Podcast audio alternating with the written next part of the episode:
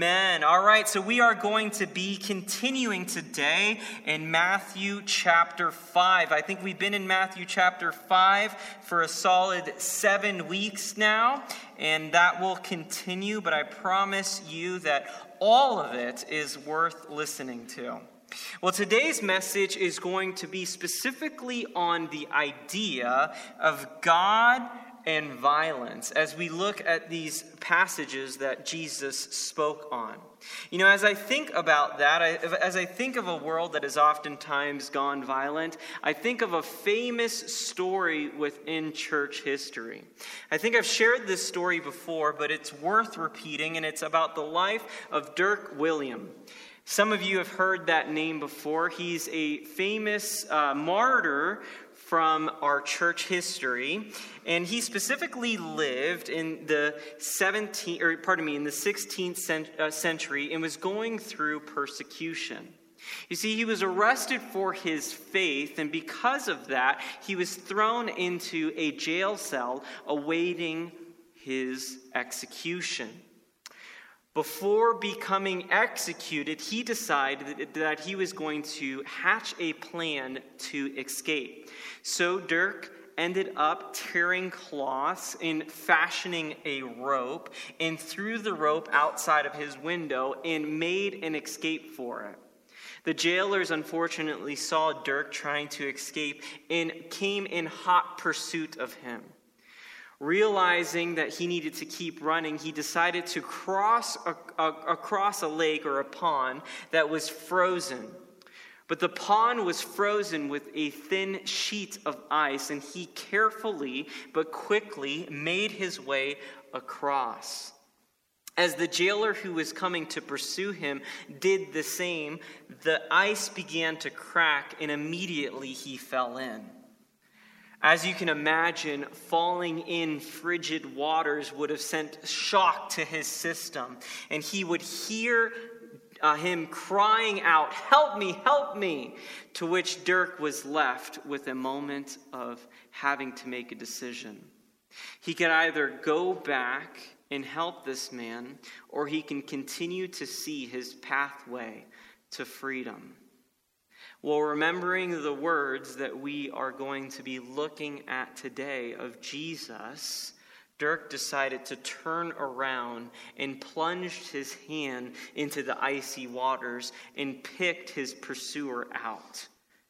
So thankful in this moment, he was going to let him go when the magistrate in the area started to yell out for him to be arrested. And just that happened. The days went by, and it was time for Dirk to be executed. And he was executed for crimes of being baptized, for allowing a church service to take place in his home, and allowing other people to be baptized. Could you imagine if those were the crimes in which you lost your life today? Sadly for Dirk, his life ended on May 16th, 1569. Church, we live in a violent world. Many of us have experienced or have seen the violence that takes place within the world that we live. And it's hard at times to be able to navigate how we are to handle violence. Specifically because we preach and oftentimes want others to experience this idea that if God is love, then we probably should not be about what? Violence. But we so often experience violence, and we oftentimes are even tempted into violence. So, therefore, we need to ask ourselves well, what does God really think about when it comes to the idea of violence and hatred and paying back others the harm that has been done to you? Because make no mistake, every single individual within this room has experienced at some point in your life feelings of hatred towards others. Because as it is so often an experience of ours, we experience wrongdoing at the hands of others. So I want to immediately get something out of the way. This message is meant to help challenge wherever we are at in that journey. You see, I understand that for many, what it means to be a person of peace could look differently, but I believe that we need to still listen to the words of Jesus and allow his words to challenge wherever we are right now. So, my goal today is for us to take time to share what Jesus had to sh- uh, share with and how Jesus challenges us when it comes to considering our thoughts and our actions towards others. So, again, if you would, please open up to the Gospel of Matthew, chapter 5. I'm going to be reading today from verses 38 through 42. So I think we're covering a little bit more ground than normal. Jesus said in Matthew 5 38, You have heard that it was said, eye for eye and tooth for tooth. But I tell you, do not resist an evil person. If anyone slaps you on the right cheek, turn to them the other cheek also. And if anyone wants to sue you and take your shirt, hand over your coat as well. If anyone forces you to go one mile, go with them two miles.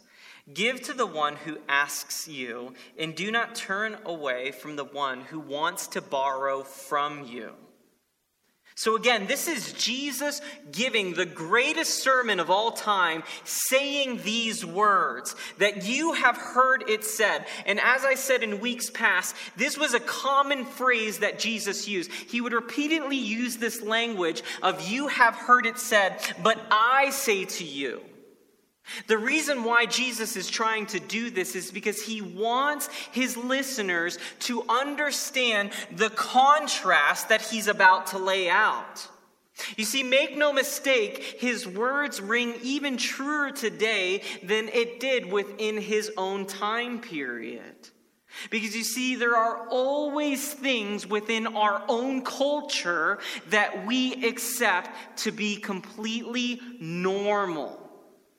There are things right now within our culture, probably even things that I am comfortable with and that you believe in, that may violate the heart and mind of God.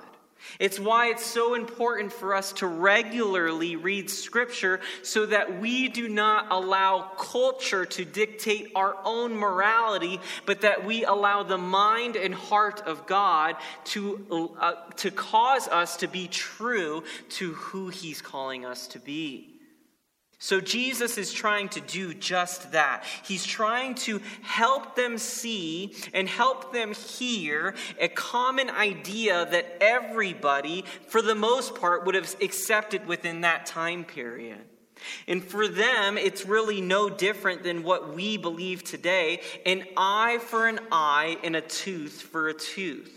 So, what does he really mean there? An eye for an eye and a tooth for a tooth. You see, a lot of people believe this kind of concept, but the history of it is, is rather interesting. The history of that phrase actually comes from an older legal document from Babylon.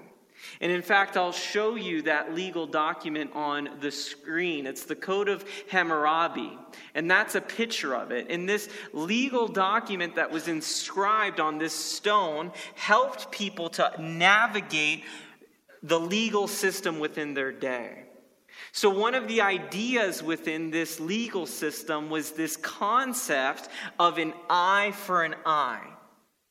Now, what this meant was is that you do not give revenge. A lot of people think eye for an eye means to give revenge, but rather it was supposed to be an equivalent justice.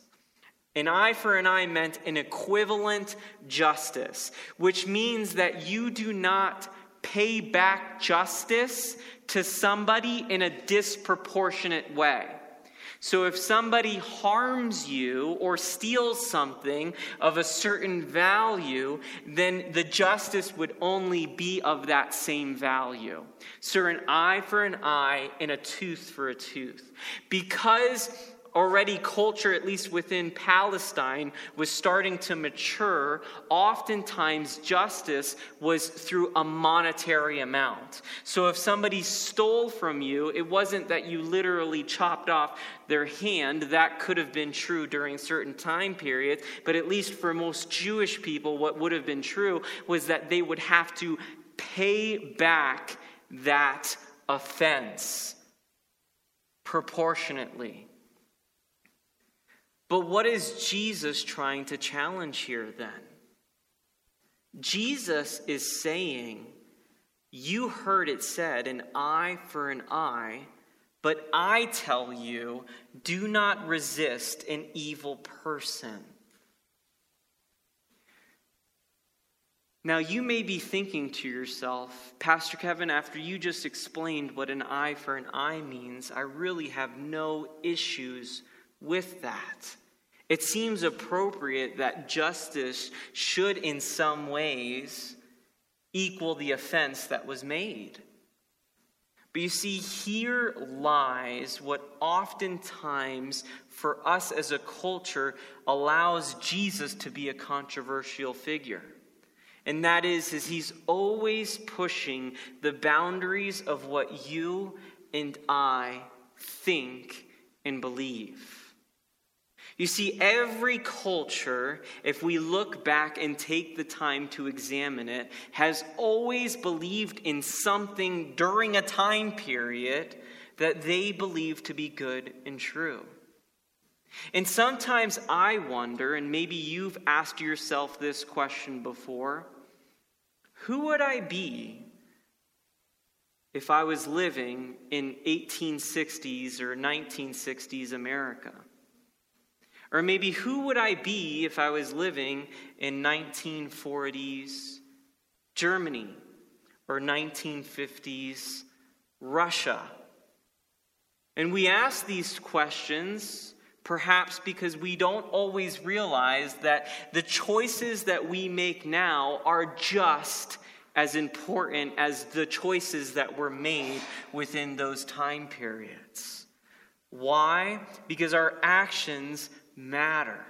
And the way that we think and the way that we feel matters. And Jesus is trying to help push the boundaries of what people think is okay when it comes to the topic of justice, hatred, and violence towards other people. So when he says that you have heard it said an eye for an eye, but I tell you not to resist an evil person. If anyone slaps you on the right cheek, to turn to them the other. What is Jesus really trying to do? You see, I believe that Jesus is trying to create a changed heart. You know, our culture loves to glorify vengeance. In fact, if you think of some of the most popular movies in our world, they all usually revolve around what? Vengeance. They revolve around stories of people paying back, and oftentimes to the extreme wrongdoing that was done to them. And we enjoy those stories. We like being able to see someone take justice into their own hands because perhaps we oftentimes see the opposite, where justice isn't always served. But yet we need to ask ourselves how does that really contribute to the good in this world?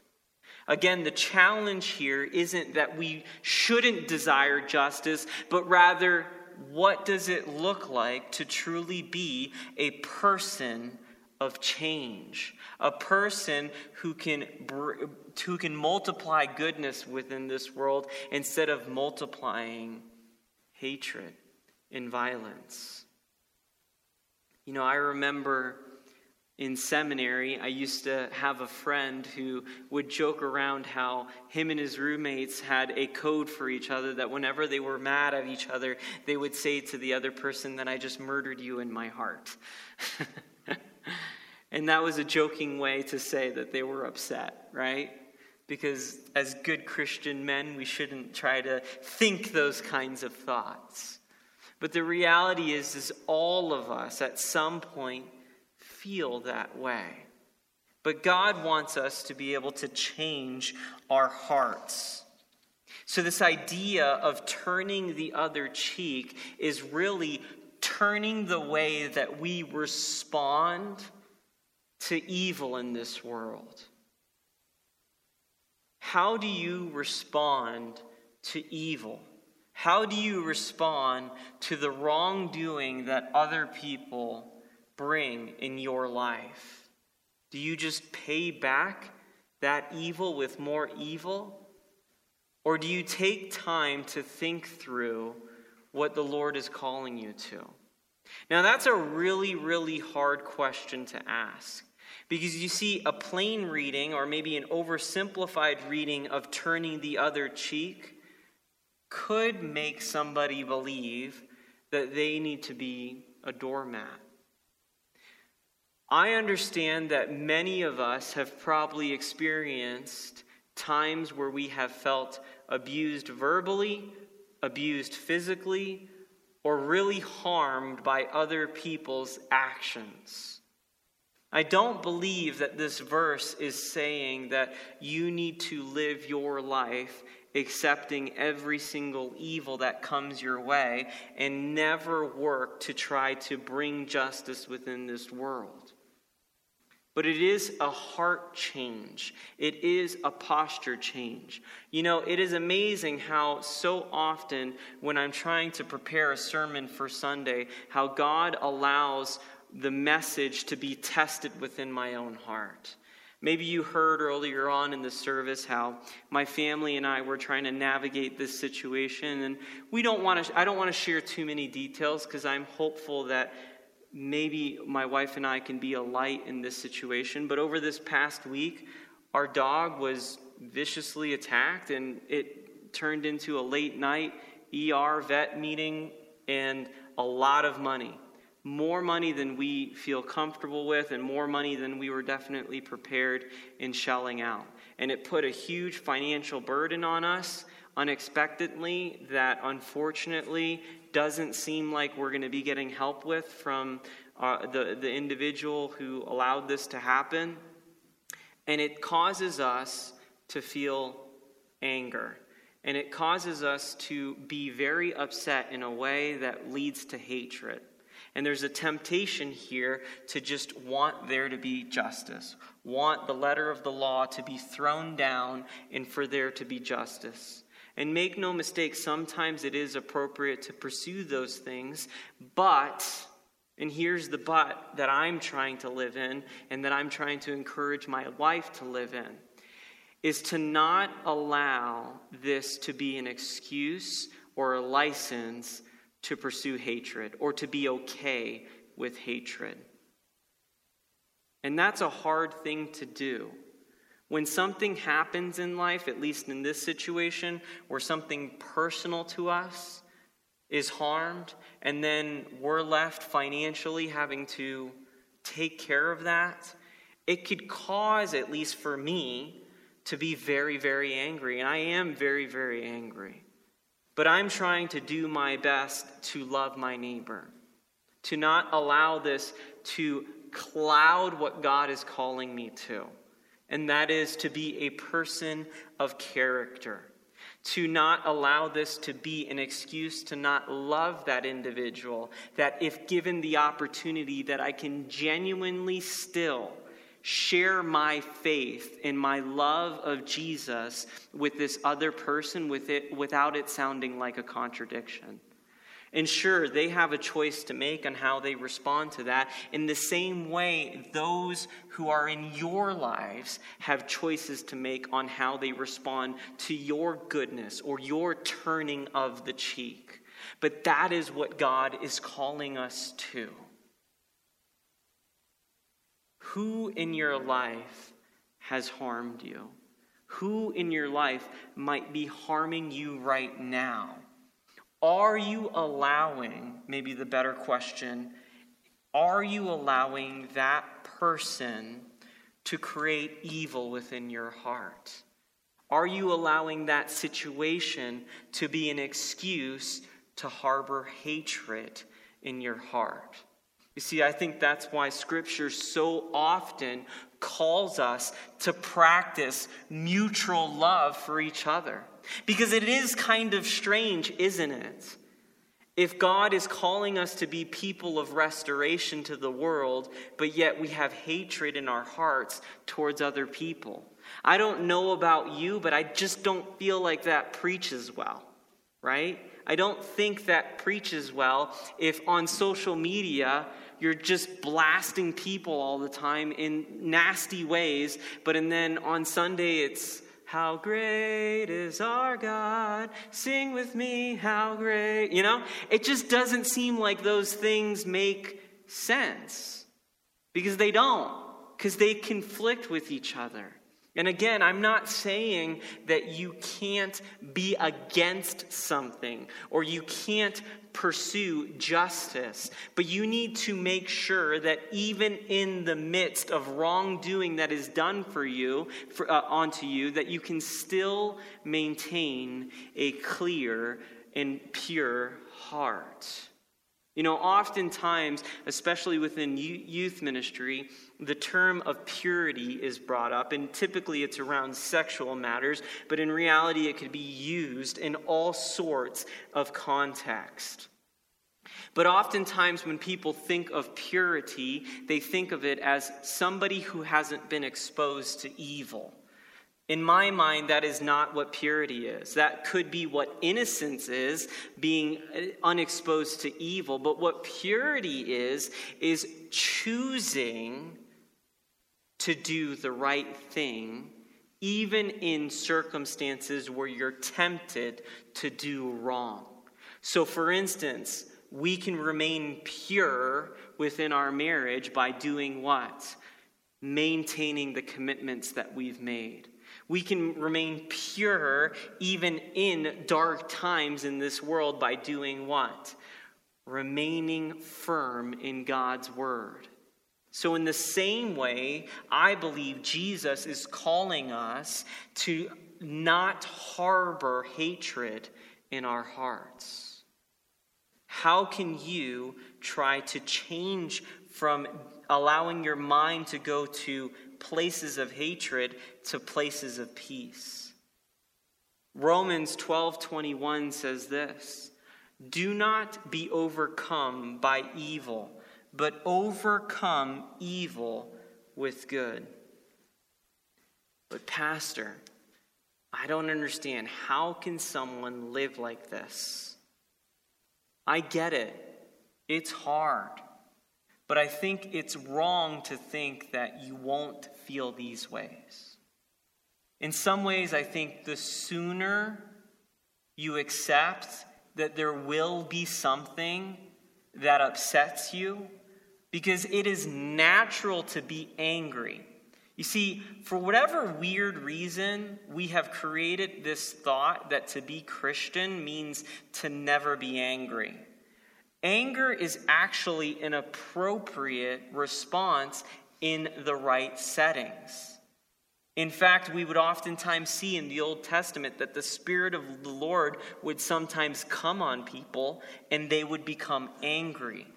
What's wrong about anger is when we use anger as a justification for evil. So, for instance, I could be very angry when I hear stories on the news of people harming innocent people. In fact, I heard a terrible story, maybe you heard one on the news this week, about a nurse who was doing evil things in the, the neonatal ward, killing children. The greatest, I guess, serial killer of modern times in Britain, who is literally taking the lives of unassuming and unexpecting parents for God knows the reasons why. I am angry about that. I am very upset about that. Why? Because that's what evil looks like to harm innocence. But, but, and I'm not just saying with this extreme circumstance, I need to not use that as a reason to do more evil. Amen? And this person needs Jesus just as much as anybody else. What if instead of seeing the harms that other people do to you or maybe have done in the past or to somebody you love, we took the time to understand the spiritual battle that we're in? I want to remind you guys what Ephesians 6:12 tells us. For our struggle is not against flesh and blood, but against the rulers, against the authorities, against the power of this dark world, and against the spiritual forces of evil in the heavenly realms. You see, we are in the midst of a real spiritual battle. And we've always been in the midst of a real spiritual battle, all the way back to the garden narrative. There has always been this battle. But we are called to see these struggles that we find ourselves in with a higher frame of mind, with a greater perspective. So here's the thing, church. God is calling each and every single one of us to do a simple thing to love your enemies. To love your enemies. It's why in Matthew chapter 5, verse 41, it says this If any one of you forces you to go to one mile, to go with them two, give to the one who asks you, and do not turn away from the one who wants to borrow from you. What is Jesus trying to say here? Is to be the kind of person that embodies the goodness of God to others, even in the face of difficult circumstances. Perhaps no other circumstance puts that more on display that when Jesus was on the cross, suffering the way that he was suffering, feeling the weight of sin thrusted on his shoulders, said what? He prayed for the people who were persecuting him and said, Father, forgive them for they do not know what they are doing.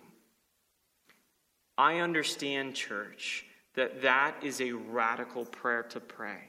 Because oftentimes when we are faced with injustice, we want to pray, Father, punish them for what they are doing.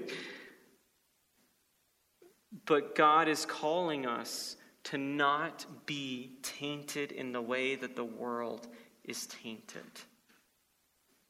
Church, our inner life matters. Our thoughts matters. And our actions matters. How is God calling you to be a person of peace, to be the kinds of per, uh, person who can make a difference even in the face of evil? Here are, in my opinion, some ways that you can practically live out loving your enemy. I'm going to put them on the screen. Choose to pray for them. That's hard. But in fact, it's probably one of the best ways to turn your heart. Oftentimes, I've had to practice this out, and I know it's not easy. But when you feel those feelings of rage towards those that have harmed you, pray for them. Father, forgive them. Father, help me to love them. Father, help me to move on from this situation. Father, help them to see the, harms that, the, the harm that they are doing to others. Choose to not speak words of evil into their lives. That is also very, very difficult. Again, I do not mean here that you cannot point out the wrongdoing But there's a difference between pointing out evil and treating that person like the epitome of evil in speaking death into their lives. Choose not to commit evil acts in return, I should write there. This is another hard one. Choose to not fantasize in hatred about them. Choose to pursue justice, not vengeance. I understand that the justice system is not always just. The story that I shared earlier today illustrated that point very well. It was not just for Dirk Willems to die for the sake of wanting to hold church services in his home and being baptized. That was not a just justice system. Choose to ask God to help you. Choose to allow others to pray for you in this area of your struggle. However, and I put in parentheses there, be careful of gossip. I can't tell you enough how often I've heard as a way to just bring up gossip, someone says, I need you to pray for me. okay, why? Well, you would never believe what this person did to me. And I'm going to tell you everything right now about how terrible they are. That's functionally what happens in those moments. Share with others, sure, how you are struggling, but don't allow that to be a reason to enter into gossip. Choose to see the spiritual battle at hand. I need to remind myself of this often. This isn't just a battle between me and this individual. This is a battle between the enemy and what I stand for, or what the Lord is calling me to stand for. Church, I believe wholeheartedly that if we take the time to do these things, we will only be serving God's kingdom for the better. I understand that that could be difficult at times, but again, if it's important to Jesus, it's important to us. And we need to be the kinds of people that can stop cycles of violence and hatred and evil in this world. And sometimes the only way of doing that is being able to turn the other cheek. So, will you commit with me? in trying to do this together. Amen? Let's pray.